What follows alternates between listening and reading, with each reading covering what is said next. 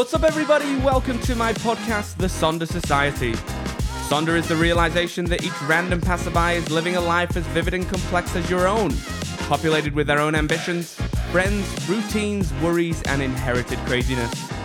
In this podcast, we focus on the people behind Instagram, its advantages and disadvantages, and how the future has been shaped around it.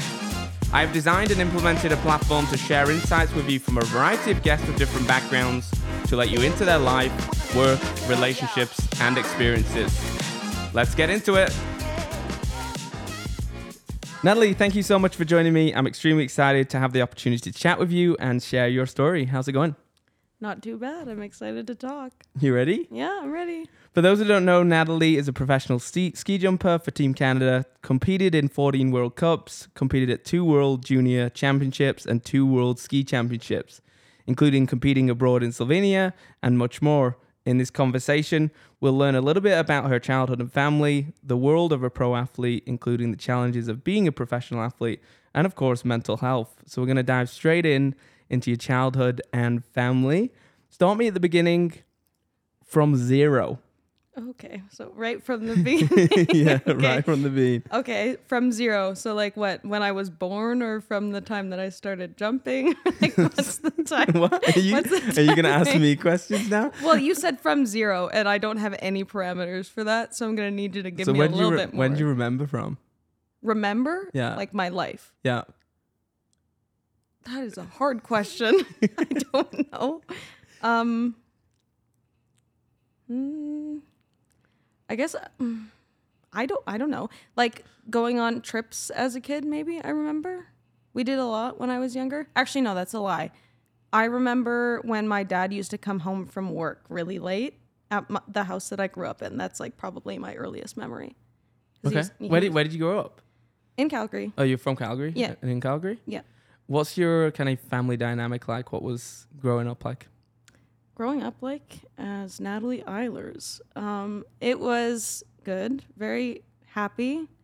Mostly, obviously, there's always problems in most families, but I have three siblings, and we've all been very close basically my entire life. So, yeah, I like spent a lot of time with my siblings. I spent a lot of time with my mom when I was growing up because my dad was working a lot. But yeah, it was like really happy. Um, my parents retired really young, so I got my dad around a lot more, like relatively earlier. And yeah, we would go on trips and we'd do lots of fun family things. I think family time was really important, and it still is in my life. So yeah, it was, it was a good good childhood. Awesome. So you, you mentioned your siblings. You, is it sisters, brothers?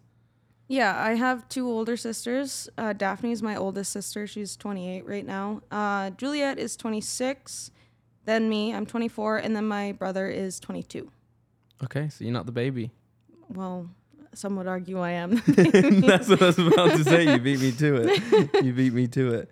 I, I guess I want to learn a little bit about your childhood, and obviously we're going to go into like joining Team Canada, etc. But was there any part of your childhood that made you mold, I guess, into an athlete, or was it just were you into sports at a young age? What did that look like?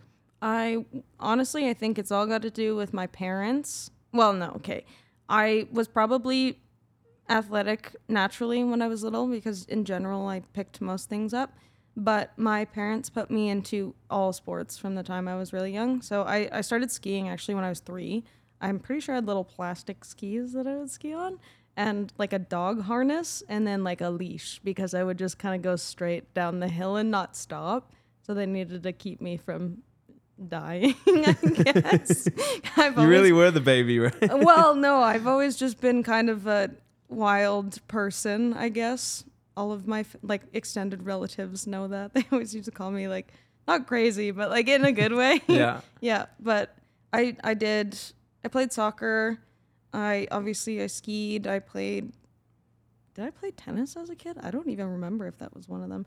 I played um, basketball, baseball. What else? I figure skated. That was a big one. That was my first like competitive sport. I can't remember what age I was when I started that, but basically my parents put me into everything that was available and just waited to see what would stick. So that's kind of how I And at, and at the time, you said that was figure skating. Was that kind of the first sport that's that stuck for you? Yeah. Um, so all of my siblings were put into CanSkate because we're Canadian and you have to know how to skate. So they put us into CanSkate, and my siblings, you know, moved up through that program. And at a certain point, um, one of the coaches told my parents they wanted to take me out and put me into figure skating. So I guess they thought that I might be good at it, um, which I guess I turned out to be okay at it. I didn't stick with it, obviously, because I ended up ski jumping, but yeah. Do you wish you did stick with it? Well, I had the choice. So I did, I chose jumping. So no, I wouldn't say I wish I stuck with it necessarily. I do miss it a lot, but I can still skate all the time. The the difference being I can't ski jump recreationally, but I can skate recreationally and I can still do my spins and jumps and stuff. Do you think figure skating helped you in the sport that you're in now? I know at one point it was the other way around. Really? Yeah, so when I started ski jumping, I did them both for a year, and that ended up being too much, which is why I had to pick one. But when I would do my jumps, I was jumping way higher figure skating than before, like after I had started ski jumping, obviously, because jumping is a very big part of that sport. So, yeah, I think it helped. I don't know about the other way around, though. I don't know what figure skating would do for ski jumping. I don't even before I ask that question, but I think just in general, obviously, sports, whether you do it competitively or not, you you as you grow up, you just you tend to like pick things up from sports that make you better at sports, and it doesn't have to necessarily be the same sport or similar. But it can, for example, team sports, the easiest one, right? Once you get into team sports, a lot of people love staying t- staying in team sports. Figure skating isn't a team sport; it's a singular sport, just like the sport you're in right now. Well, right? I, I mean, there's pairs and there is team events too, but um, I did pairs for a little bit, but that wasn't for me. Um, and I did a bunch of team sports too when I was younger, and I I liked all of them. Like it, there was no specific type of sport, team or individual or anything like that that was that didn't stand out to me. That that wasn't exactly like why I picked them. But I guess I guess maybe you're right. Maybe doing an individual sport and like having to compete on my own as a figure skater at a young age probably did help me later on. But my team in ski jumping is actually very close. So I feel like in ski jumping, even though it's an individual sport, there's a lot more team dynamic than I remember in figure skating, for example. Okay, cool. I want to also learn, I guess, about your childhood. Uh, Was there a bad phase of your childhood? Like it seems it, it, it was all happy and merry and, and, and that side of it, but was there a difficult side of it as you were growing up? I mean, yeah, ev I, there's everyone has problems in their childhood. I, my parents divorced when I was a little bit older, um, so obviously that was like hard on all of us. But in general, I think that I kind of was the shoulder to lean on more so for my not all of my siblings, but my brother's younger and I'm very close with him, so maybe more like staying strong for him for that. Um, I don't remember a lot of bad things necessarily. I do have actually a really funny story about when I was a kid. So my birthday is on Halloween, and my sisters used to do haunted houses for my birthday. It's going to be relevant, I promise. Just give it two seconds. Um, my sister taped a knitting needle to her chest to be like, I don't know, stabbed in the chest as her costume. and she fell off of the rocking chair she was on and punctured her lung. so as a child, I had like all of my friends over and there was like ambulances and my sister had punctured her lung and she had to go to the hospital. So that was like not a great part of my childhood, but now it's funny.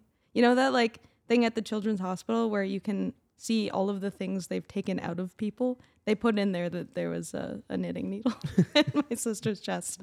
this makes so much sense. I want to talk again about your siblings. Obviously, you're in a professional sport. Are they gone down a similar route at all? Is this a family thing? I know you said your parents obviously pushed you into sport and, and, and you, you enjoyed it, but is that the same throughout the family? Is that just you? Are you all very different? We're quite different. I mean, my my brother, he was also in sport always, so him and I had that in common.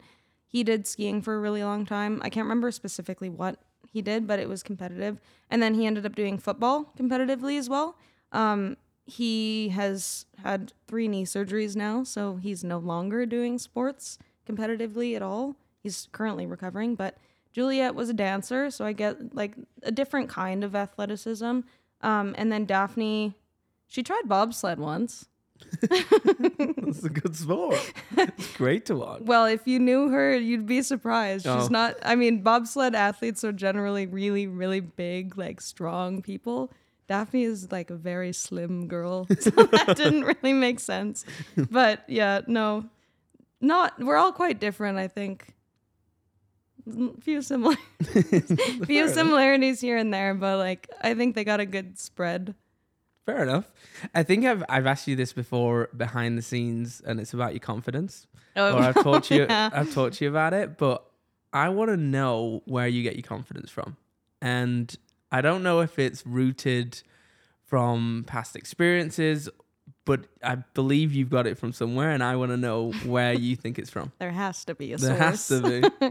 Um, well, I, honestly, I think all of my siblings are like that.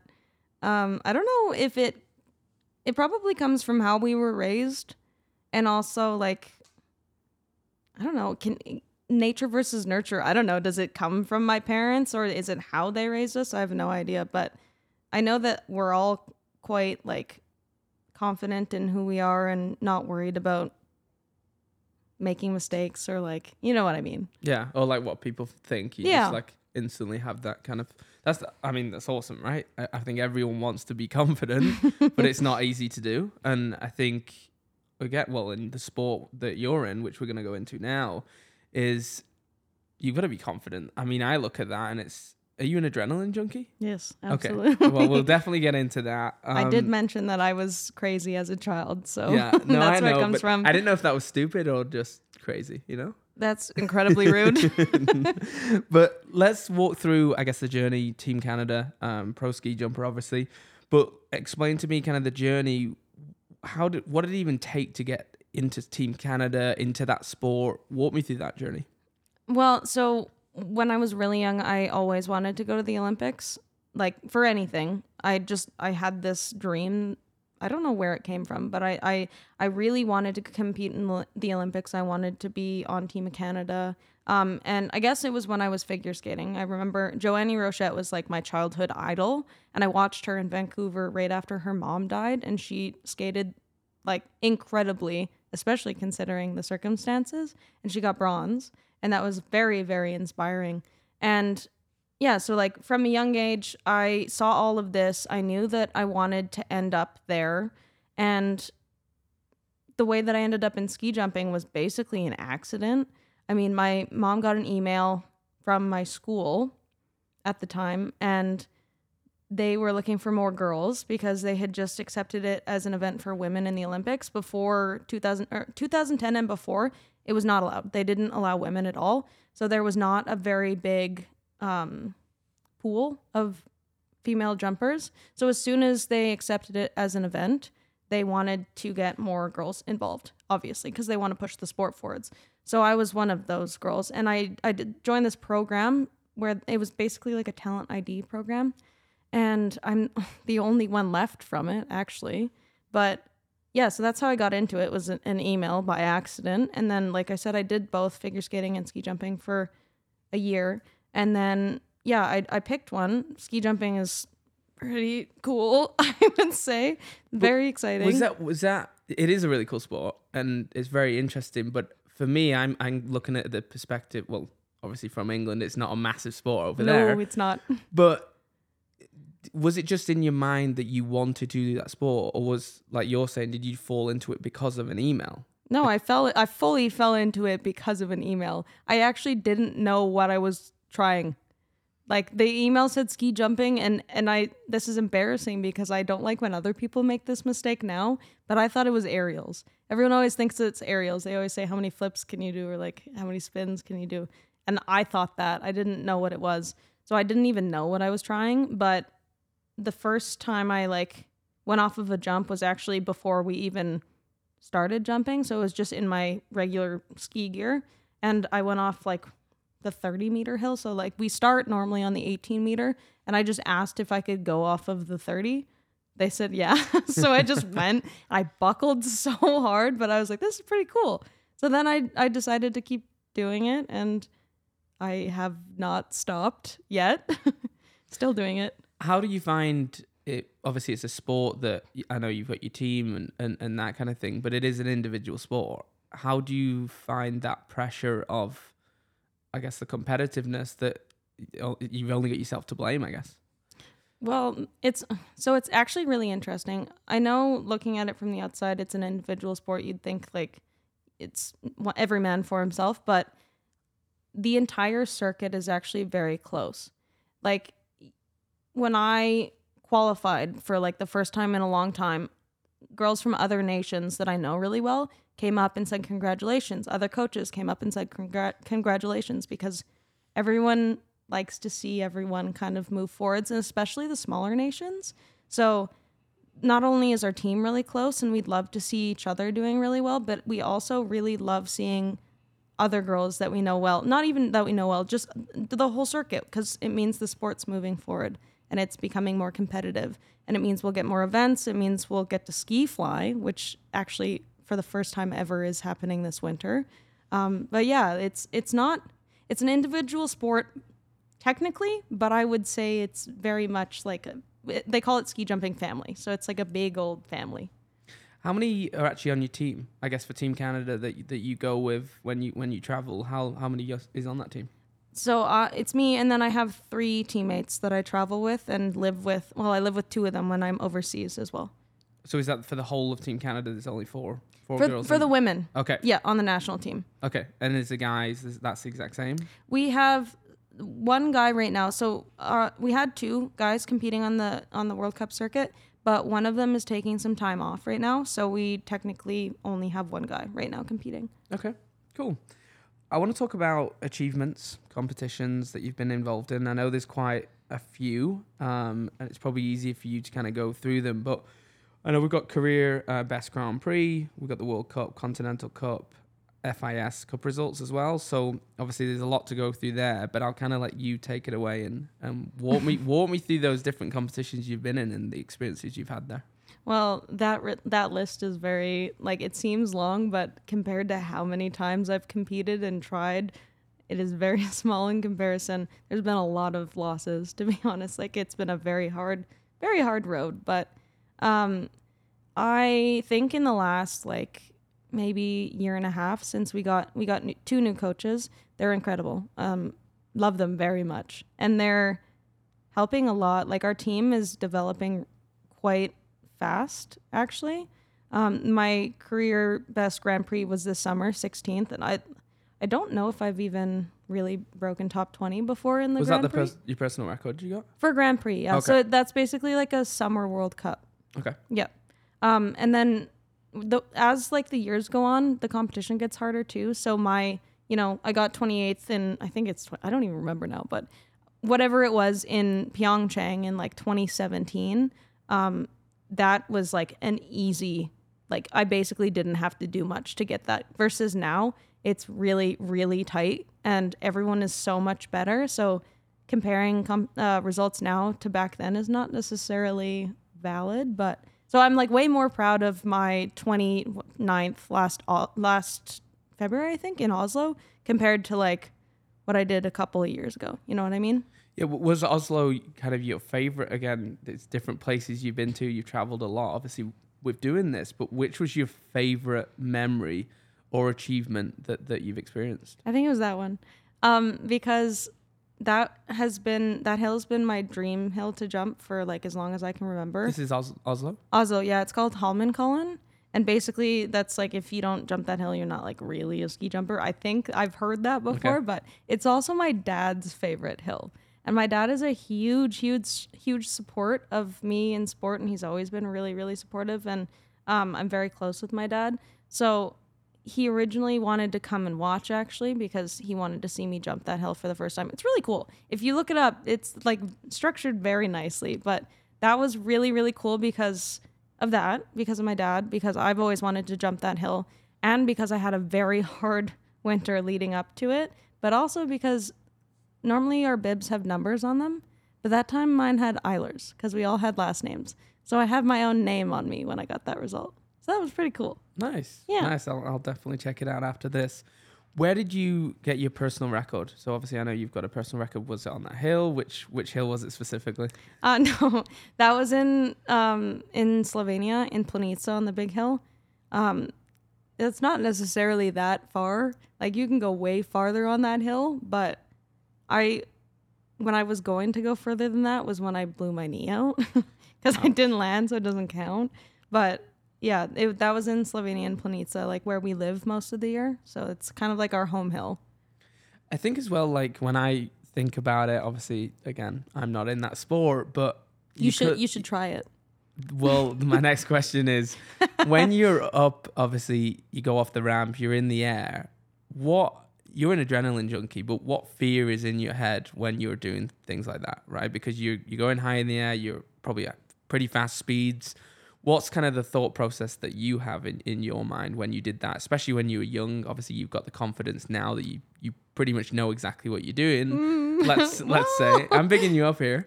Um, but there must be some thoughts that go in your mind when you you're going up for every jump. You know you you're being competitive as well. You've got all these things going around your mind, and you also want to make your best jump.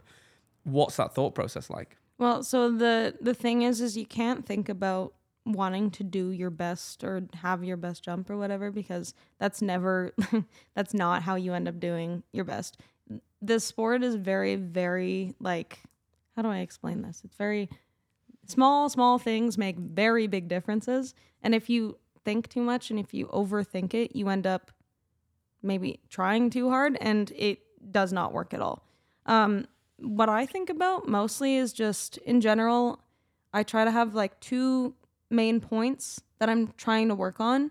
And if I can fix those two points in one session, that's like, that's it. I don't, I try not to think about anything else because I get way too overstimulated and, and I can't, I can't do it. it just Is- doesn't work.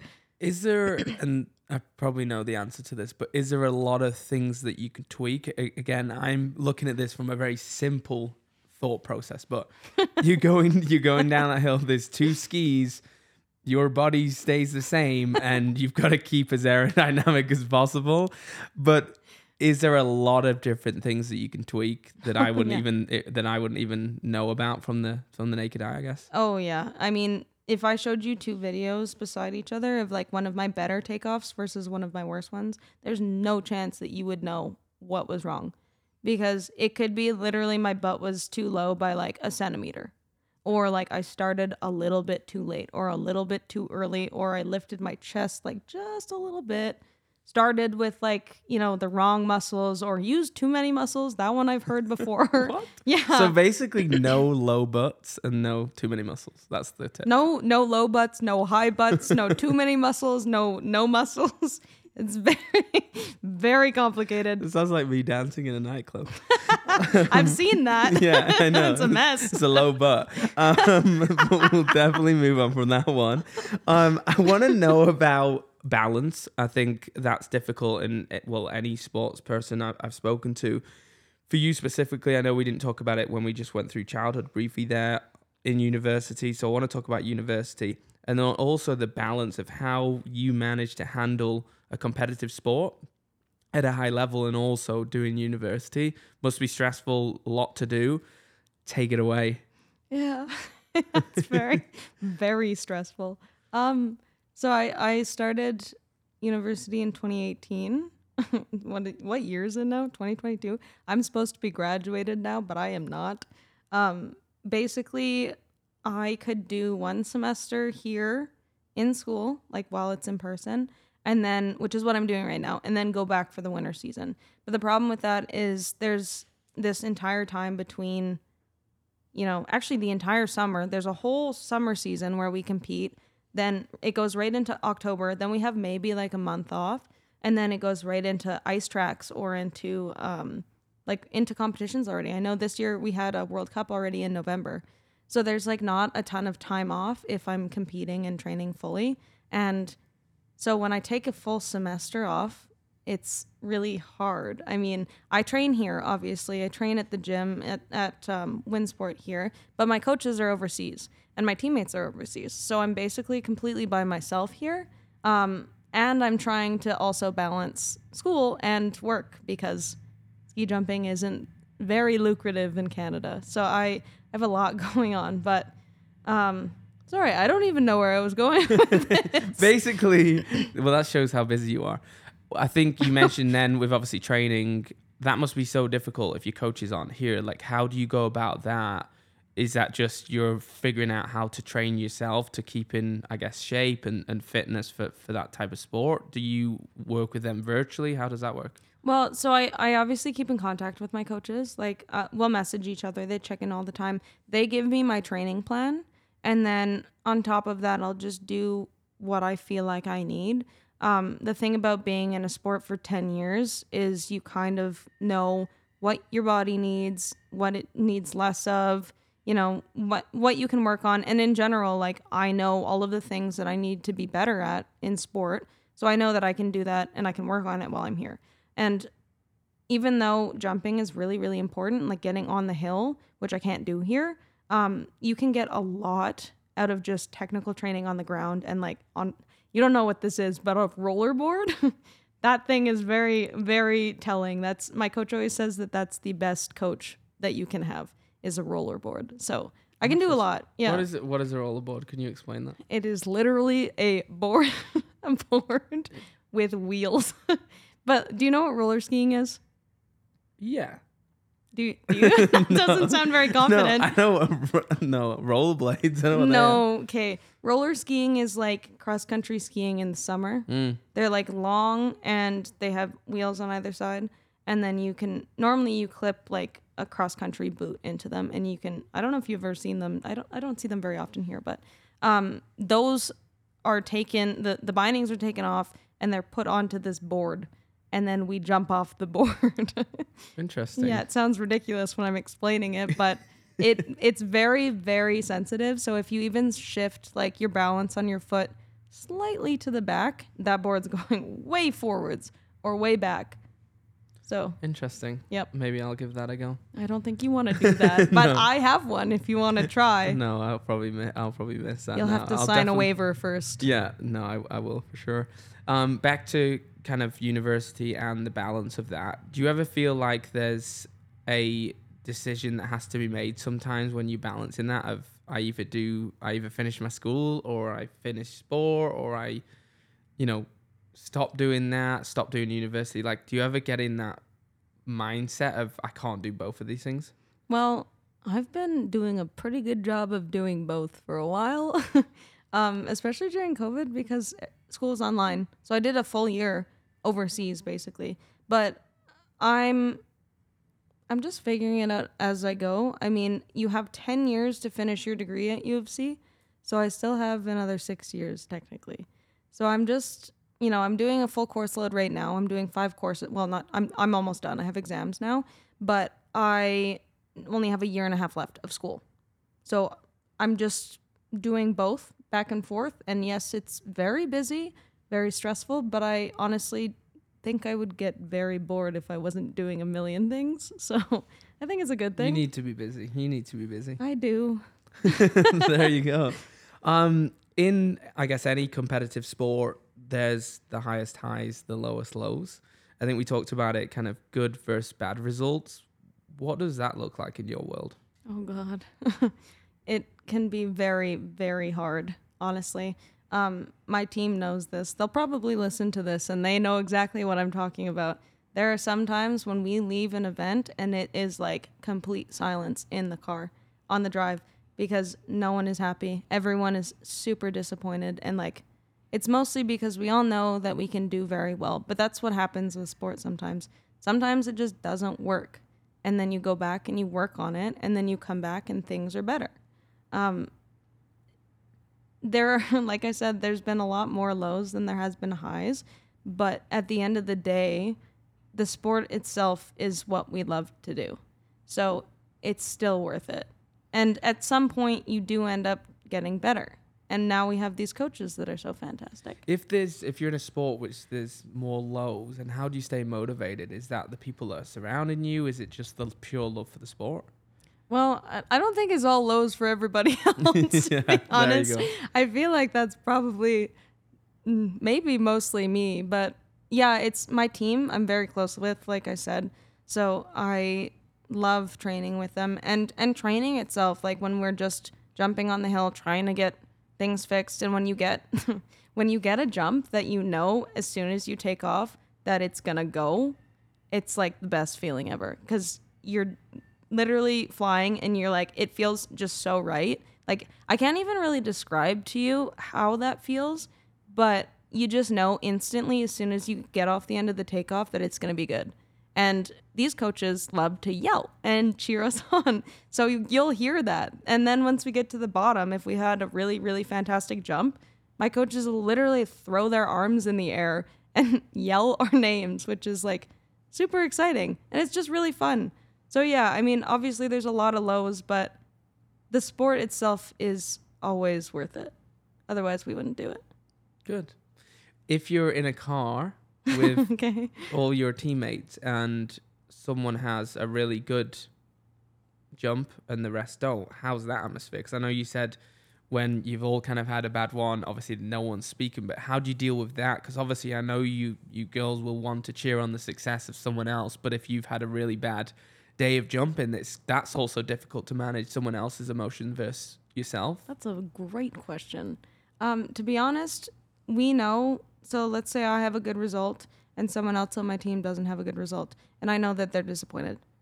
What happens is I am quietly happy and I don't, you know, put it in their face because I've been there. We've all been there. We know how it feels to like be disappointed. And it's not that you're not extremely happy for your teammate for getting, I don't know, a career best or whatever it is, but we just there's respect. Like you just respect each other. So you can be very happy and excited, but you can not be a jerk about it. You know what I mean? Yeah, because I look at again, I look at it from a team sport perspective, right? You like you have people in a team that are the success of everyone that's in that team relies on everyone. Now, if you've got individual results, and like I said, you're in this car, it's almost like I feel like you're suppressing the celebration sometimes because because not everyone may have been successful that day and that's what I think is different from a real team sport. I hate to use the word real team sport but and then you've got your individual results. So how how do you even manage that? Because I, I look at that as being very difficult especially if you're all living together and you go back and it's you know all you want to do is celebrate a, a massive success that you've probably had in that day but it can be difficult. Again you've got to be sensitive especially when you're surrounding that. Now for a team sport if the team wins, you all go back to the house and everyone's won together. If you all lose together, vice versa, it's the exact same in in that sense. So that must be a difficult balance sometimes. Yeah, I suppose. I mean, it, we're used to it obviously because we spent so long in the sport, but also because we grew up together. So it's. I know that other teams have problems like that. Um, other teams honestly have more problems than my team does and i think again it's just because we grew up together. So yes it might be more difficult but i don't know. I mean it switches back and forth and the best is when everyone's going to have a good result and then we can all be excited about it. The thing is is that i like team sports but nothing feels better than doing it yourself and like getting that result yourself. Like there's no one else that did it you did it and so I, I mean, I don't know. I, I guess I see where I see where you're going with this, but it's just different. It's just like a different kind of celebration, and yeah, you call, Yeah, call I- my mom. Yeah, exactly, exactly. Behind the scenes, you FaceTime and everyone happy. No, I, I get that, and and uh, you obviously get used to it, right? You you used to the dynamic of the team. What's you know when you need to be sensitive and, and when you don't. So I'm sure over time you you you learn that, especially of other people. I'd probably just be screaming my head off if I'd got the best jump, and people would be annoyed with me. But that's the way it goes, right? Yeah, but my coaches too are really really good about it. Their their mentality is that our team, like our successes, are the team's successes, and we do all of the things together. And if we're not working together, actually, the, the analogy that he uses is that the right term? Analogy? I don't know to be honest. okay, well, whatever. He says that it's a house that we've built as a team together, and we decide who comes in and who goes out. Huh. So our team is in this little house, and if it's not working properly, then we figure it out. But like, we can't do it, and we can't succeed if we're not all working together. And so the, the I guess the mentality on the team is like that. So if there's any issues ever, then we sort them out. In the little house of yours. in our little house. there you go. I wonder if he'll listen to this and hear that. yeah, they're gonna be like, "What little house?" No, don't listen to this, Janko. I don't want to hear this. there you go. Um, I want to talk about, I guess, well, sponsorships or funding, we should say. So I know the Can Fund 150 Women recipient. That may mean nothing to, to some people listening. Can you explain, I guess, even what that is, how you even afford to do sport? Everyone knows sport's expensive, and how you continue that, obviously, over a long period of time of about, what, 10 years you've been doing it for? Um, yeah. Well, it's no secret that it's very underfunded in Canada. Um, to be honest, there's no chance I would be where I am if my parents didn't support me for a really long time. Um, and that's that's just the truth. Like my teammates, we've all been in the same boat. We've all had to pay for almost everything ourselves. You know, we have carding, let's say. So I have carding and that pays for a portion of it, but it does not pay for, you know, multiple flights during the year to wherever we're competing or um, season fees, like coaching fees, living abroad because we have an apartment because we spend most of the year there, or like equipment, you know, all of that. Like we have some sponsors, like we have a ski sponsor. Shout out to Slatnar. um, but you know, like everything else is paid for, and like our boots. I ordered new boots, and they're about eight hundred dollars Canadian, I think, and we need them like I mean, when we can afford them, I guess, you know? Um, and then jets too, which you don't know what those are, but they're basically like foam things you stick. What you're talking about, private jets. I was like, whoa. no, we don't have that kind of money. no, they they're they're basically like little foam things that you stick in the back of your boot so that You don't snap your leg. no, it's um it makes everything a lot more stable. I don't know how I mean, I could just show you. You're not gonna I'll see it one day. I, I can try and explain it, but anyone that doesn't know ski jumping, which is most people that are going to listen to this, they're not going to know what I'm talking hey, about. that's what Google's for. I'm sure they can. Uh, I don't even think Googling jets is going to give you Hey, one. trust me. Just uh, DM me you'll and I'll send you a photo of it. There you go. There you go. With regards to again sponsorships and all the things you get, obviously it's very expensive. Without saying a figure on it, ha- it extremely expensive? Like when you look at other sports, I know hockey is yes, obviously they- they earn a lot of money when, they, but even that, the equipment and all all these sports cost money. Is it a very expensive sport to continue after time when you're saying it's being completely underfunded? Well, I think a big portion of it is the fact that we are in Canada and there are no hills that we can jump here and we have to move to Europe. So that's like a huge part of the expense.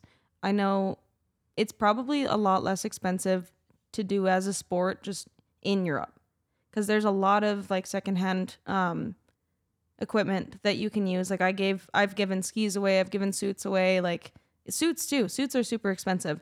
I've given lots of stuff away. So if you can collect kind of like secondhand stuff, it wouldn't be terribly expensive. But in comparison to hockey, I don't think it's on the same level. But I actually don't know how much it costs to play hockey. Mm-hmm. No, fair enough. Fair enough, but it's expensive. it is well, yeah. I mean, without saying numbers. I mean, you can, hey, you can throw out numbers. No. I, I actually I, I could not tell you off the top of my head how much I've spent. Not me, my parents. How much my parents have spent. Shout out. Yeah, thanks, mom and dad. They're the main sponsor, almost the only Aren't one. they always parents, the main sponsor? I love that. Yeah. Um, got a couple of questions that actually got sent in um, from some listeners. Ooh, okay. Uh, yeah, so be ready. They actually, obviously, you heading back to Slovenia in a couple of weeks. Yeah. And one of your listeners actually wanted to know if all of your girls are living together again. Is that Um. Well, so Nicole, Abby, and I, we all live together. Okay. Allie has her own apartment. Okay. I I think it's. I don't even. I'm not actually. I was gonna say where it is, but I probably shouldn't do that. it's somewhere else. yeah? um. But yeah, no. So not all four of us, but the three of us do live together, and then Allie has her own apartment. Okay. Uh-huh. Cool. And do you like that dynamic that you know live together? You, you you're probably doing everything together, right? Do you like that? Is it a case of you want your spare time? Well, You get quite lonely, don't you? So uh, you ha- if you have roommates, right? You don't necessarily spend all day every day with each other. Like when we used to travel, we would hang out the whole time when we were traveling because we'd be living apart in Canada and then we'd travel to compete or train or whatever. But now that we're living there, we take our own time. But honestly, I'm a very social person. So I actually do really enjoy spending time with my teammates, like at all times. Um, and they don't necessarily. like a lot of How times. How did I know you were going to say that? well, a lot of times I'll go and I'll just like knock on Nicole's door because she's like right around the corner from me. And she always throws her headphones off and shuts her laptop really quick. what was she doing? I, no, she. I don't know. I don't know. She's. She'll laugh if she listens to this. She'll laugh because she knows exactly what I'm talking about. But I'll come in and I'll just sit on her bed and she'll be like, "What's up?" and I'll just be like, "I just wanted to come hang out." and she's like, "Okay." there you go. The world of a ski jumper living together. Uh, that, that's an interesting household, though. Yeah, I'd love to fun. be a fly on the wall for maybe just a day. I could maybe just I put a little secret camera in the living room and then you could witness. It's actually very I don't know if quiet. the girls would want that. But there you go. in the living room, okay? what do you think we get up to? there you go. Um, another question. So, being in Team Canada uh, brings you some type of fame. I want to know what is the negatives of that. So, again, it's hard sometimes when people put in in in questions, but I guess the context, like any athlete that I've spoken to, they get some form of attention from different side of things, um, different subjects of what the attention's for as well. But what's the negatives? uh, Well, what's the negatives and positives that actually come from that? Um, I to say that I have some kind of fame, I feel like is a stretch. Um, obviously there are ski jumping fans in Europe, and they pay attention and they like know who I am and they message me or whatever. I don't see myself as being quote a famous athlete because I just I mean that's just wrong. But I guess the positives are there is a huge fan base in Europe and they are really awesome. So they always will send messages or I've got drawings sent to me sometimes or um, they'll come to events and they'll take photos with us and like ask for autographs and whatnot. Um, and it's really cool because, you know, I don't know. I mean, having people come up and know who you are and like want your autograph because you're an athlete. I mean, as an athlete, a professional, quote, a professional athlete, um, that's kind of like, you know, it means that you're doing something right, I guess. But negatives, um, there's some weird comments sometimes or like messages that we'll get, we'll all get. And I like mean, what? uh, um, I don't know. There's, there's been some like Foot fetishes? I knew you were gonna bring this up. yes, there there have been there have been people messaging me for that, but there's also like just message after message after message of being like you're so beautiful like like just but like it sounds like it's not a big deal but it's a whole lot Mm-hmm. and it's like the same people and it just makes me a little uncomfortable to be honest Like, how do you how do you manage that? Because obviously you're not you're not gonna block all of these people. You just kind of obviously I guess you're ignoring it, but does that affect you in any way? That you just like, hey, this is weird. Like I'm getting all of these messages. Like how how is that for you? Um, it doesn't necessarily really affect me. I mean, honestly, sometimes I at events, like when I'm competing and stuff, if there's like a lot of people there, or if I know that someone who's been messaging me is there, I'll maybe just stick to the athlete zone. But I don't know. I mean, it goes to my message requests. If things make me uncomfortable, I'll just like not answer or I'll just leave it in there. Um, but it does happen. And like and not just like those types of messages. We also sometimes get people giving their advice on what we should and shouldn't have done on events which is our coach's job. So that is always a little annoying. Like i i understand maybe that they think that they're helping but it's like when you watch TV and you watch athletes on TV or like hockey, for example, and you hear pe- people being like, "Shoot, shoot!" It's like Oh, he that all the knows, he he knows, man, he knows what he's doing. Does he though? I'm telling you, I know. joking, I'm joking. yes, and it's like I know what mistakes I've made. A hundred percent, I'm beating myself up way more than you ever could. So you sending me a message to tell me that is not necessary. Yeah, I think. I mean, you, you're always gonna get that right, especially Yeah, of if- course. whether you call it the spotlight or the in in the public eye. Like people look at it in a very critical way especially when they don't do it themselves. Like Mm-hmm. I, it's it would be easy for me to say, "Oh, well, that was shit," but I've never done it. Well, nor would, nor yeah, just like that. Nor would I ever do it. Yeah. Um, I wanted to also ask you. You mentioned there's a you know big fan base in Europe. What's kind of the fan base like? Is it younger? Is it older? Is it mainly male? Is it mainly female? In, in that, or is it completely mixed? Hmm, that's a very good question. I don't think I've ever thought about that. I know uh, there's a lot of young girls that message me, and I always answer them. Like I, I love getting those messages, and they'll send like fan mail sometimes. And oh my god, I've totally forgot. I still haven't sent this one mail back because they'll send mail and they'll ask for like a bib or whatever. Maybe sign- if he dresses as a young girl, you'll message him back. who you? yeah, maybe me. Yeah, yeah. Please don't dress as a young girl.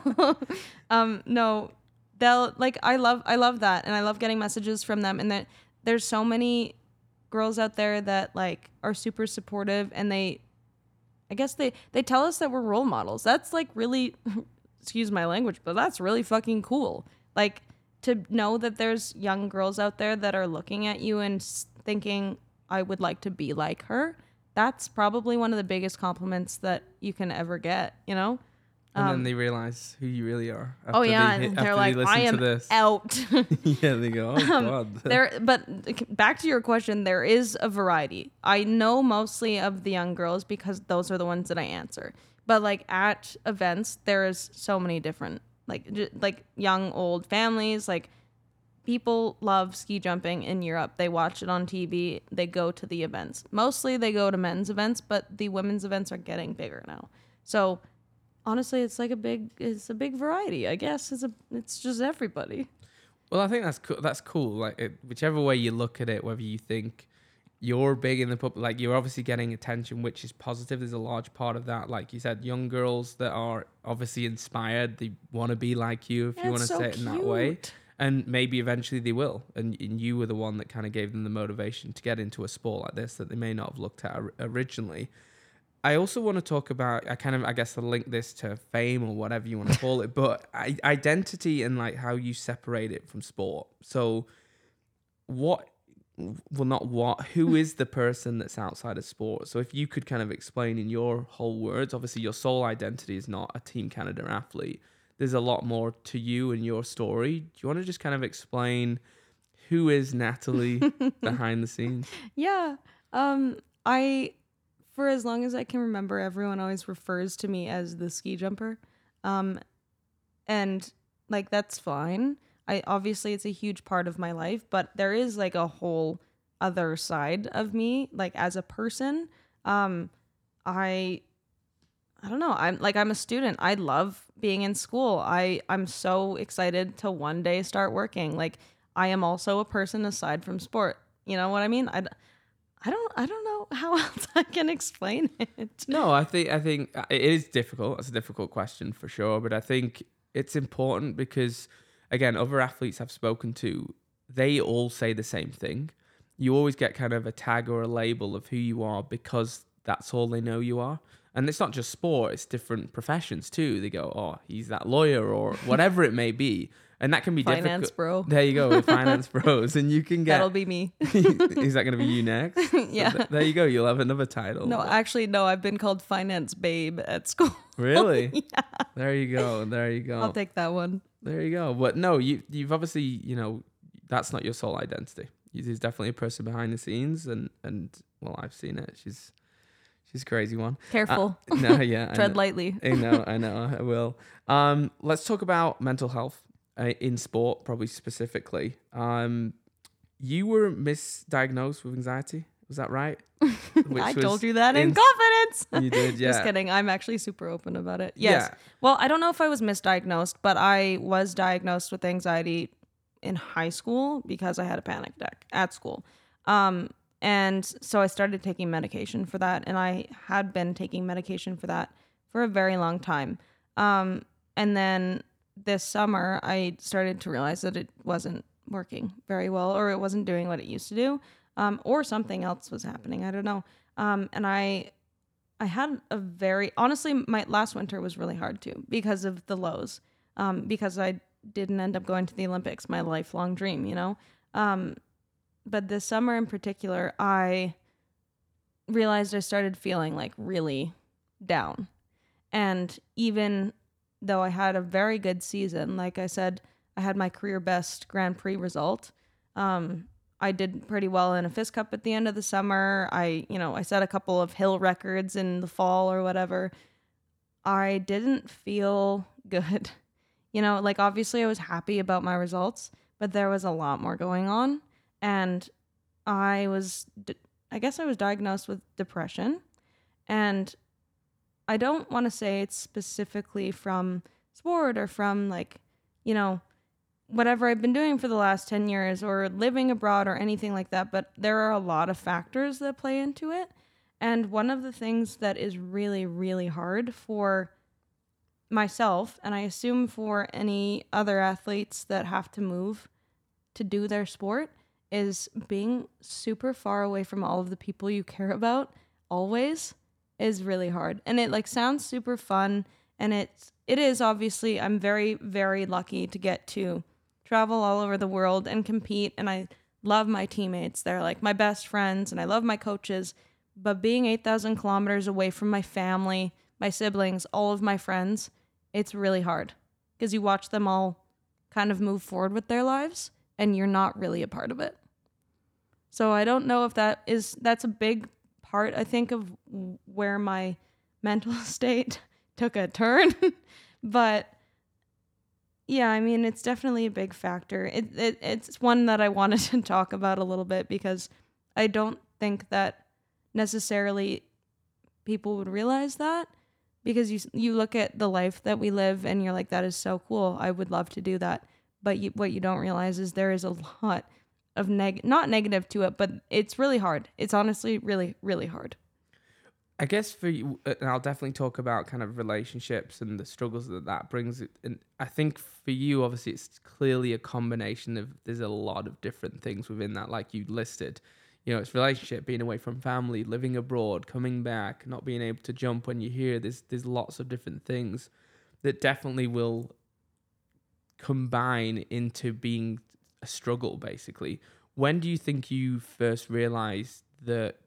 you I well realized or came to terms you're like okay something's not right here was there a trigger that made you feel that way um well so like I said I I dealt with anxiety for a really long time and that I was used to that so I could manage that and I was really bad at taking my medication so I would forget and then I'd be like oh shoot I need to take my medication again but when it's changed um I think it it might have been the first I think the first trigger would have been when things started going poorly in the Olympic season because I had such high hopes for the qualifying period. I was jumping really well going into it.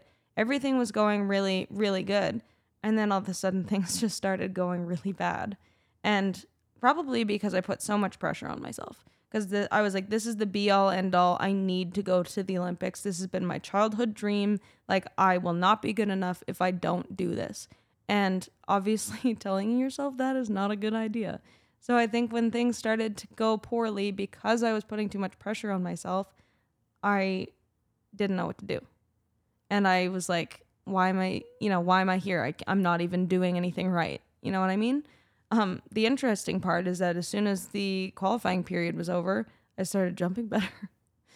Mm. And once the stress of that was gone, I felt better. I, I don't I wouldn't say that I was like 100% okay because I've been dealing with mental health issues for as long as I can remember, but I was definitely feeling better once the pressure was off.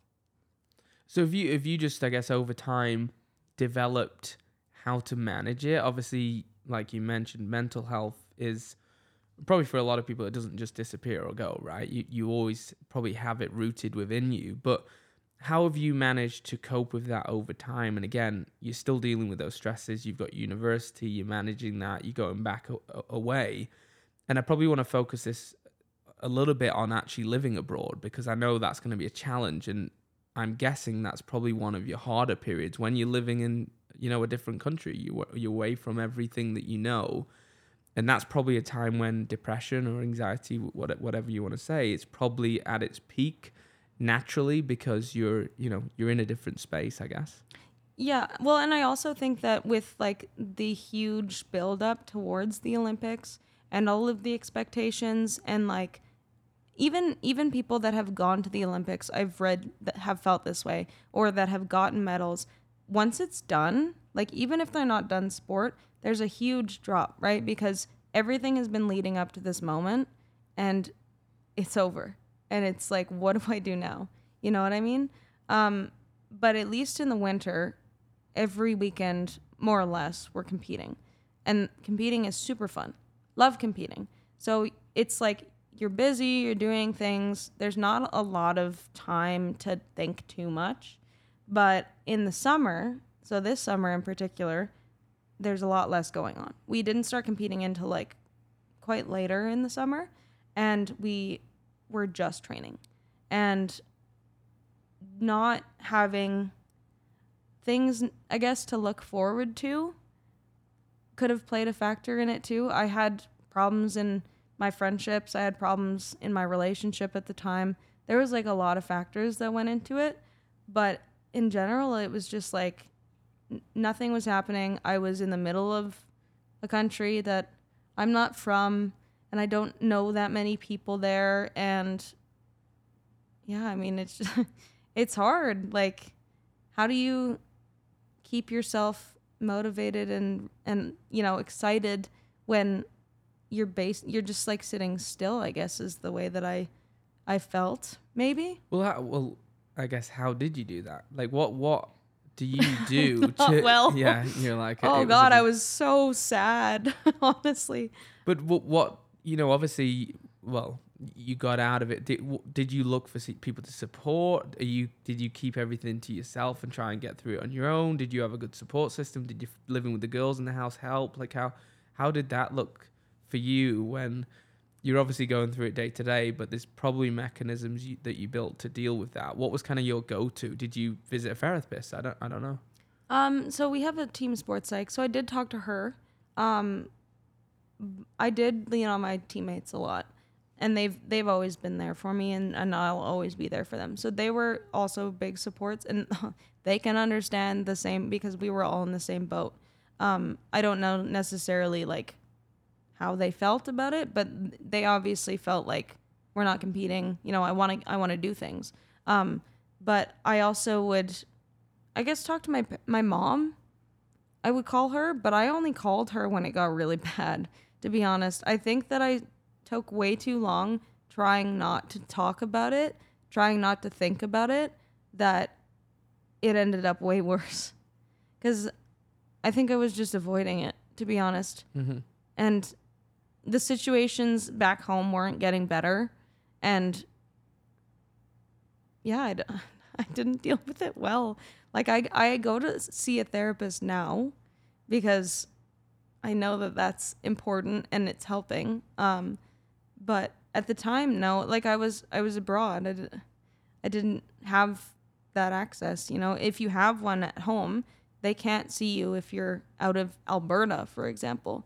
So I didn't do very well dealing with that. I, I think obviously it's you know I appreciate you sharing it, and I think for a lot of people that are gonna listen to this, that's gonna be probably really valuable because again, they're seeing one side of the story, which is you know you being successful in sport or doing doing all the sport that you do, going to live abroad, and again on social media it looks like this perfect happy life everything's going swell right and behind the scenes it's not always that and you're going through your own challenges which makes you the person you are and, and motivates you Human. it makes you human. Yeah. Exactly. No, exactly.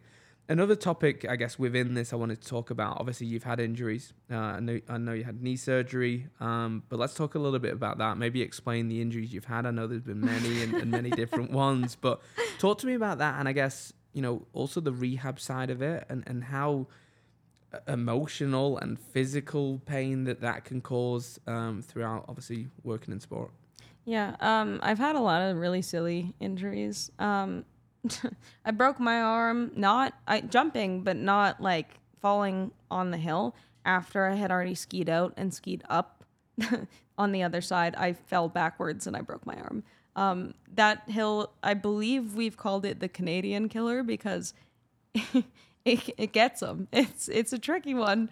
Um, but I also I've had like high ankle sprain where I was in a boot for two months. I had, like you said, I had knee surgery, but I tore my LCL twice. The first time I didn't get surgery. The first time I actually um, was rollerblading and I hit a pole. That's how I tore the first time. The second time was ski jumping, so that's like a lot cooler. But yeah, there's like I've had concussions. Like I've I've had a lot of injuries, and in general, I think the hardest one to deal with was when I had to get surgery, because all of the other ones, it's like yeah, I'm in a boot or I'm in a cast, and you can still walk around, do things, whatever. Um, but when I had knee surgery, you can't you just can't do that like it's it's really hard to get through it hurts a lot and also it's you can't do anything like i i had a drill go all the way through my femur and i had a new ligament put in a, a drill go through my i think it's what is i don't even know what this bone is in my leg and they pulled Tibia? Your tibia? maybe Yeah, that thing. i'm not a doctor there you go. um they like they pulled a ligament through there sewed it all up it's like an open knee surgery so they like cut my leg open like quite large.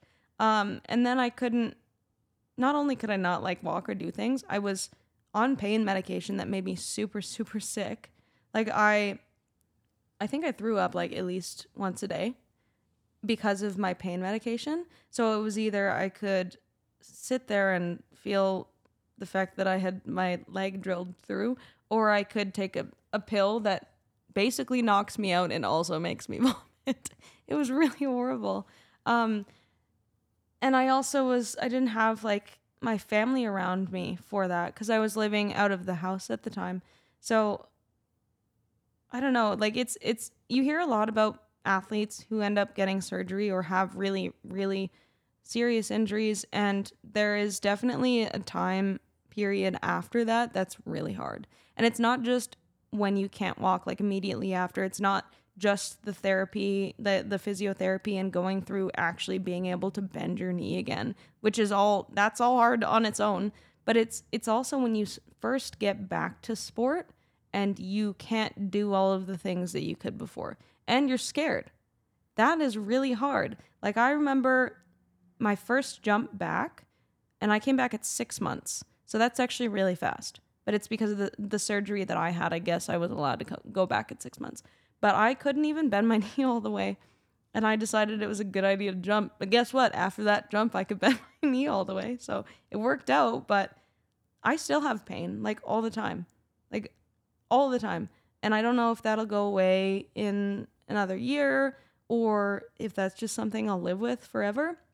But that's, it's really sad, actually because I used to love hiking, and now when I go hiking, I end up in a lot of pain halfway up the hill or whatever. Or, you know, skiing. I went skiing today, and actually, it was not bad. There you go. it was not bad, but at the end of it, it was definitely like it hurts. Like, and it's like an ache. It's not like if you just, you know, got a you said an egg. an ache. it's an egg. no, it's not like it's like an ache. So it's it it lingers and it's like it's horrible. Um, so there's there's not just the rehab that you have to do physically for all of the injuries that you suffer throughout your you know career in sport or you know even if you're not in sport but there's also a huge mental aspect because you can't do things and you can't necessarily be the same person anymore Were you ever scared? Like, I guess mental. This is part of the mental part. When you go back and you return, do you have that fear of, you know, you're going up the hill and you you're gonna go up, but last time you did, you smash your knee in half or whatever, right? You've got that mental barrier that you might have in your mind because you've just recovered over six months or however long that took. How how is that for you? Well, um, when I when I actually did tear my knee, I tried to go up to take another jump because in general, it's really good if you fall to take one more and then stop. Like not if not if you actually hurt yourself. I didn't know I was actually hurt. Okay, okay. But like in general, like we'll fall. Like well, I've like fallen flat on my stomach because my skis have just separated and it sucks and it hurts so bad. But if you can just do one more after that. But it's funny to watch though. No, it's horrible. I have a really stupid crash that I'll show you later where I literally landed on my chest on the top of the hill, but that's the, besides the point. Um, but this time I actually like seriously hurt myself. So I couldn't go up and like quote get back on the saddle. And I didn't really I didn't actually think that anything was wrong and it's because I had almost completely torn it. So there was not any feeling there anymore. Um, but going back jumping, it's definitely nerve-wracking. Like we all kind of go through that little learning curve because uh, three of my te- well me myself included and two other teammates we've all had knee surgery and so we've all experienced the nervousness of coming back because it is an extreme sport. You don't it's like it's scary as it is but to take six months off and then to be like i don't know if my knee is necessarily 100% it's very scary. But we just we get through it. I'm obviously fine now. Like i it hurts but i know it's structurally stable. It's better than it was before even I had the surgery because of the first time I tore it. So I like I would just remind myself of that all the time and just push through kind of thing. Like I knew I was going to be fine. Yeah, it's like kind of nerve-wracking to go back and to jump the same hill again, but that's like one of my favorite hills. I wasn't going to let this stupid fall ruin that for me. You know what I mean? Yeah, I mean, I mean that's good because some people do, right? They do let it get to them, and then it's like, okay, it's career over. I don't want to go back into that and, and and risk that. Another topic I want to talk about is obviously I've heard that this sport promotes eating disorders. Ooh. So I want to learn from your perspective um, what that looks like. I don't know what that looks like, but I've heard it. I've kind of read things about it. But tell me what your thoughts is on that, and is is that something that you see? Is that stressful? Is that is that a challenge within it? Well, so I, I would not, I wouldn't say that it promotes eating disorders. I feel like that statement, that blanket statement, is not necessarily fair. The facts are if you're lighter, you fly farther, right? So we want to be lighter. Um, I am generally like a more like strong person. I've always kind of carried more weight in muscle. So I was never the lightest person. And so I I myself struggled a lot. I was like, I don't know how I'm going to get to this point. Like, I don't know how I'm going to get to the weight that I feel like I'm going to be my best at. And obviously, there are good ways to do it and there are bad ways to do it. And I don't know anything about other people. Like, I don't know anything at all. I assume, honestly, a lot of the women on the circuit are naturally just very thin. And I'm very jealous of that. But for me, I definitely went through a phase where I was like over what is the word? Over obsessing over what I was eating, counting every single calorie, like and definitely not enough, like way too little of an amount, and just completely obsessing over it. And the problem is is that you don't have any strength at that point. So it's like, why are you even doing that? But my little pea brain was like, this is how we're gonna do it. This is how we're gonna get there. Um, so yeah, I mean, obviously there there's a lot of problems with that in a lot of different sports. Like what bodybuilding, I think I've talked to someone about how it's like really really bad in in that sport. Um, but there are rules that they've put in place since I think that they saw people were getting a little bit too thin, Mm-hmm. and it helps. I think. Yeah, I mean, it, clearly, you know, in that sport, weight's going to be a factor. right? Oh, That's- yeah, that's- of course, it's a huge factor. But I, I guess as as well, like obviously being in an environment that's that's got those pressures, I kind of look at it as like again, spoke to models. Modeling is, is like that. That's like a the- difference. No, I- They're way. No, I know, but That's that's, horrible. What, no, and and I'm I'm not comparing that. I'm just saying in the sense that they go through that right, and it sometimes pushes you. Like you said, at one point you were over obsessing. It doesn't Oh, mean yeah. people will be pushing you that way, but, but No. you've got in the back of your mind. I need to weigh a certain amount. How do I get there? So sometimes, and I'm not saying you did this, but people take shortcuts or they think, how can I do this? You over obsess Mm-hmm. Yep. because you want to get to that point of achievement. You're in a competitive Yeah, well, sport. you want to be the best, and if in your like head that this is how you're gonna get there, you know, you're gonna do what you can to get there. And yeah, I, I definitely I know what you mean. Like it happens in a lot of different settings, but I I also know that No, I don't, I don't know anything. I don't know anything. Let's leave that one at that. Okay. We'll jump onto the most exciting topic dating and relationships. Oh, good. Honestly, right after the eating I know. disorder conversation. I know I've worked this out well, but I want to talk about the. Uh, we kind of talked about relationship, friendships throughout kind of the whole journey of this conversation, which is natural.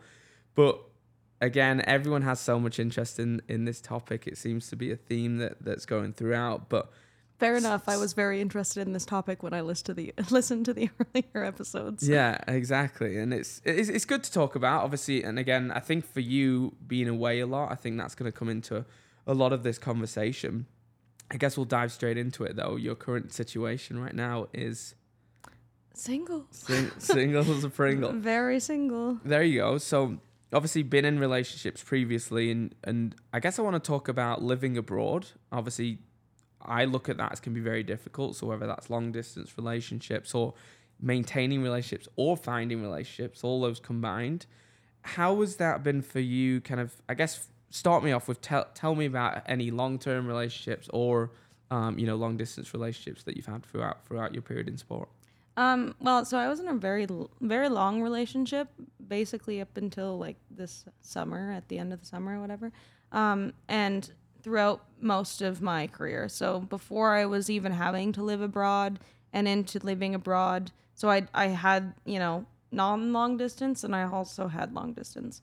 And obviously, a lot of people know this, or even if they haven't experienced it, long distance is really, really hard especially for like that long of time period and it's not like you can just drive you know even five hours to go and see them um, that's an eight hour flight and a f- like a few grand on those flights. So it's definitely really hard. I mean i did it for a really long time. Um, to be honest he was a very patient guy. Like i i'll give him props for that because I was gone a lot and I was busy all the time. But yeah, it's just it's just really hard, and it's not like I'm actively looking for a relationship now. I feel like that's not a good idea, especially with what I'm doing in sport. But yeah, Obviously, for that is a long time, and people try long distance relationships. But how do you think? I guess for for that or anyone that may be listening that's maybe in a long term relationship now, how did you even maintain that? Because what I hear from you, you were obviously very busy, so that probably helped it. Equally, this other person was patient. How did you manage to divide your time? You've also got the time zone difference as well. So how did you manage that? The, the competitiveness of the, sport you're doing, you're studying. How did that even work? Um, well, so I, for a lot of it, I wasn't necessarily studying. That was just during COVID because I could do it um, while I was overseas. But I think that one of the things, like FaceTime, is really great. I FaceTime everyone all the time. Now, even though I'm in Calgary and I can see all of these people, I still love FaceTime. So FaceTime was I used it a lot because you can see the person that you're talking to and you can actually like have a little bit more of connection.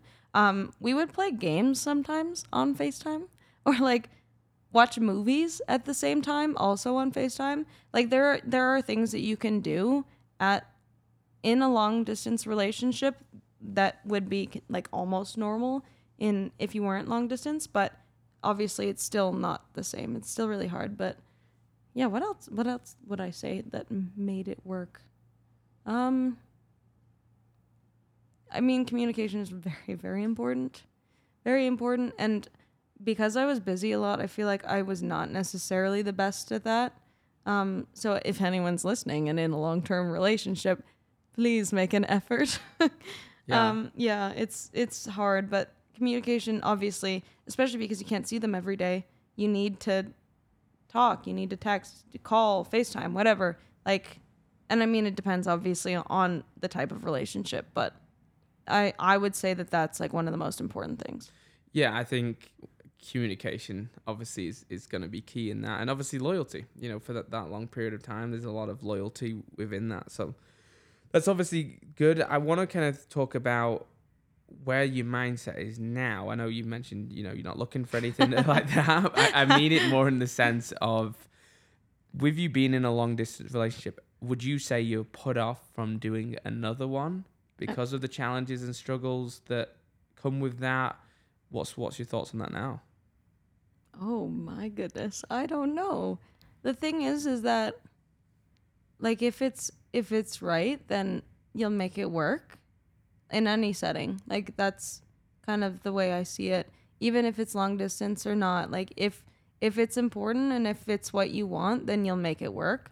So I w- I'm not going to say I'm necessarily fully opposed to doing that again, but I I don't think I want to. Yeah, like yeah, like I mean obviously if I met someone and they were like the perfect person for me, then I would make it work. But I I'm I'm just trying to like figure myself out now after like a 6-year relationship, you know what I mean? Yeah, that's fair. That's fair.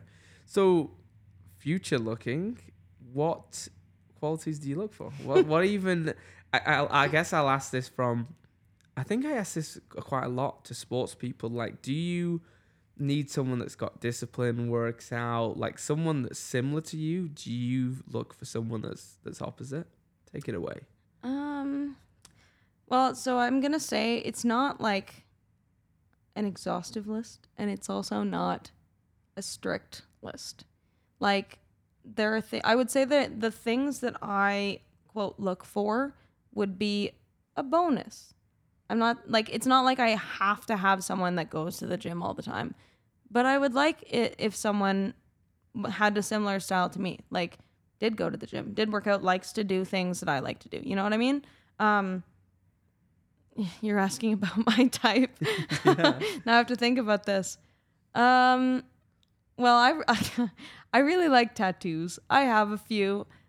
And again, it's not necessary, but it's a bonus. I really like them. And I feel like it would be weird if I had a lot and my Is it- partner didn't have any. If that's what I was gonna, would you date someone that doesn't have any? yeah, I mean, I Yeah. like I said, if it like if it works, it works. But I like them. there you go. So you, basically, you're gonna get one with with tattoos. Well, I, no, I'm not going to say anything of the sort because I don't I'm want saying it- any of them. I'm saying it on your behalf. okay, thanks, Dan. There you go. Um, I guess as an athlete as well, you know, we we did touch on the attention side of it, and I'm talking from probably a dating side. Okay. I know you obviously get DMs and people reaching out to you, but is that difficult to navigate sometimes? you mean? Like, well, you you can get a lot of attention. Put it that way. Yeah. right? Okay. Is that difficult to navigate? Mm, do you mean like just by like people DMing me that don't know me, or do you mean like in general life? Well DMing mainly, but you know, just having that. When I see people online, especially sports people, and I had a conversation um, a couple of episodes ago, another pro athlete, he got a lot of attention, a lot of attention from girls, and he found it hard to navigate I see. through messages he was getting. He was with a girl at the time and he actually cheated. He's very open about it on the episode and, and talks about it. And he obviously learned a lot from that, but he found it very difficult to navigate the attention he was getting. And I'm wondering for you, is that ever a difficulty? Not necessarily the being with someone and but or or it could have been, you know, through your relationship you're getting attention that I know there can be jealousy and things like that. I'm just trying to get a perspective of, of what that might have looked like for, for you. Yeah, I mean, you'd be surprised to know that when I was like in in my relationship and it was very public that I was in a relationship, people I didn't get that many messages. Like obviously there were the odd few and like the weird ones or whatever, but it wasn't like it wasn't like it is now, I guess. Like I get more now. I guess because he's he's not like on any of my social media anymore. Mhm. So it's like it's obvious that I'm single, but I don't know that I have a hard time navigating it. I think that if I'm not interested, I just don't answer. I just ghost. There you go. I Well, guess. that's not even ghosting. That's just yeah, you're right. We never even spoke in the first exactly. place. You just. I think I've made you feel better now. You're like, "Ah, I don't feel as bad now. I don't. No, I, no, and I, you know, I think I just believe or know you'll get some form of attention. hmm That's just natural. Like Yeah. it doesn't mean it's a bad thing. You probably get some amazing messages too, right? Yeah. And Mm. it sometimes, ca- well, there you go about your foot fetishes, but um, Careful. it can be it can be difficult to navigate that. Whether you- even even just the volume you may get. That can be more difficult than the average quote person. I suppose. But the thing is, is what Instagram does is they put them into your requests.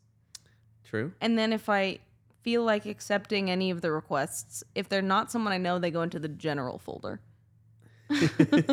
but that that's still it's still something you navigate. You've got to you've got this folder for a start of people. Everyone has that folder. It's not just me. Mine's empty.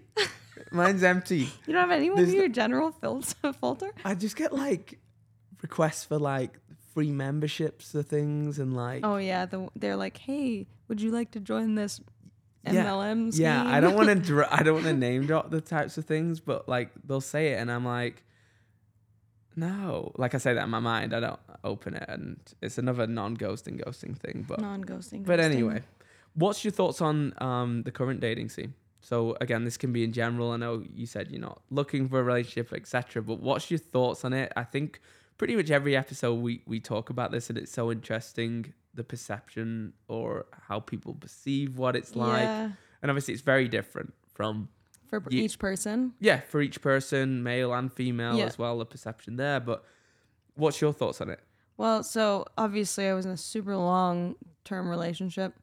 You're um, terrified since now? I, well, no, I'm not even necessarily terrified. I just have no idea what's going on. I you don't know what to do, do no, you? I was literally 17 when I started dating my ex. And so this is the first time I've been an adult and single. So I like at first it was very overwhelming, I think. Um cuz obviously I don't I didn't get asked on dates when I was in a relationship. And now that I'm an adult, I don't know how to answer necessarily anymore. Like for a while I think that I just said yes. Which um what you just said yes to people and you went on dates because you feel awkward Well, not because I feel awkward, but just because I don't know. I, I I'm like this is what we do. did you want to go on dates though well, yeah, I, I like I wouldn't go on one that I didn't want to go to, but um, yeah, I don't know. I I that's kind of why I decided I wanted to like cool it because I started getting really overwhelmed. Um, like knowing someone really well for a very long time and then being in a position where you have to get to know people now like anyone that's been in a long-term relationship and then when they were recently out of it can probably sympathize with me. It's weird and it's tiring and you know i got other things that i'm dealing with like my school my sport everything. And it just i just don't have enough energy necessarily for that. Not that they're not like fantastic people. Like there's tons of really great people. I've met a lot of very nice guys. So i would say the dating scene is fine. But i am not i am not fine so well obviously six years and transitioning out of that that's very difficult for anyone it's weird. Uh, what do you think about the difference between like a guy and a girl trans like what's the difference between those transitioning out of relationships so for example do you think it's harder for a girl to go into the dating world after a long relationship or do you think it's harder for a guy Well, I think you'd have to define what you mean by harder. Because I think, well, okay, so in general in our culture, guys ask girls on dates. Girls say yes or no. Mostly. Obviously, that's not always. But for me, becoming single and getting asked on dates, I just, I can then say yes or no. Right? that's exactly what i was getting yeah. But I feel like for guys getting out of relationships, because this is like the mentality that we have in general, for most people, um, they have to be the ones to go and ask. Or like to meet people not meet people, but you know what I mean? Like like it's not like you just wait. but so I guess I would think it's probably harder for guys after after a breakup, not in an emotional sense, strictly in a dating sense. Because I don't know about their situation. yeah I can't speak That's to a that. i don't know if we should go down that route no. no, no. I think it- it's, and I'm not saying it's easier for guys. That's that's uh, easier for guys or easier for girls. It's definitely difficult for anyone coming out of a relationship. And yeah, it is different, and, and going into the dating world, and it's a very very different time again from when you first got into one what six years ago, and what it's like now, how people meet each other, um, what you do on dates, etc. And it's it's it's an interesting world out there, but Yeah, it's it's- scary. It's, a fun topic to talk about. Scary. It is. Um, got a couple of general questions. These again have come through. Save them till the last, so do a bit of a quick fire, but you don't Ooh, have to rush through them. Um, someone asked what your worst day ever was. And now, again, I don't. I know. I know. Oh People Oh God. love to love to know the details, but Oh I don't know. Obviously, we don't get context a lot of the time, and I don't know if this is based on your sport or your whole life. I'm gonna say based on your whole life. I would say whole life. Yeah. Worst day ever. Oh my god. Someone wants to know a trauma. Clearly. Oh my gosh. How do I even pick? You know, there's like so many bad days. Hey, we've got an extra ten minutes left here. So oh no, god, I don't. I don't know. Um I feel like mm, probably after may I, I'm just gonna say because this is was on topic like after my knee surgery like not right after but mm, when I was like completely alone after my knee surgery and I was in so much pain and then I took pills that made me very sick to not feel pain and then I had to take my crutches and crutch to get water or food or anything and just like juggle these things and I'm pretty sure I just broke down in like full tears because I it's like really humbling not being able to fucking walk. it's horrible. Oh god, it's just bringing back the horrible feelings that I had. You're gonna need a therapy session after this. Well, I have one, so it's okay. That's what I'm here for. Um, another question. Someone asked, "How big of a nerd are you? One out of ten. I feel like someone feels like you're a nerd based on seeing your probably social media, or maybe they know you. But no, I, this is funny because a friend from work actually was calling me a nerd the other day, so maybe it's him. I don't, I don't even think he follows me on Instagram though. Um, I would say I am like an eight out of ten nerd. would you? Yeah. Why? Um well, I'm like like school wise, I'm like obsessed with school and like studying. I um put a lot of time into that. Also, I feel like just like the little quirky things about me are just nerdy. Like I've maybe quirky is a better term. Like your Yoda face mask thing that you oh, got? that's incredibly rude. nice. Yeah, I'll Yeah, share this- I'm gonna share the picture online after. Maybe Yeah. I'll make that as your episode I sent you photos that you're allowed to use and it's not that one. I'm sure the listeners would enjoy some of the We'll photos. post it on your personal account, not on the podcast account. Okay, maybe I will. You'll have to follow my personal account. Um, another person Shout asked. out at Dan Palmer's. there you go. Another person asked, um, "Tell me a random fact about you." So try and think of outside the box of what we're not we've not talked about. Random fact. Go. Oh my gosh. Random fact. I'm drawing a blank right now. It's hard. It's hard to think. well, about. it's hard. I mean, there's a lot of things about me, but like, which is the most random, you know? And you're also like, what do I want to share? No, I just completely am drawing a blank. okay, well, I I could say something. Go ahead. Yeah, no, want- go ahead. I'd probably. I'd, you We t- might have to cut this. no editing allowed. Um, you, you obviously you're born on Halloween, so you're into like your spooky, scary Oh, stuff. So yeah. that, that's what I would talk about. I love spooky things. Yeah, I was born on Halloween. Um, I have a bat tattooed on my sternum because I love bats and all things spooky and like skeletons and stuff. I literally showed Dan yesterday.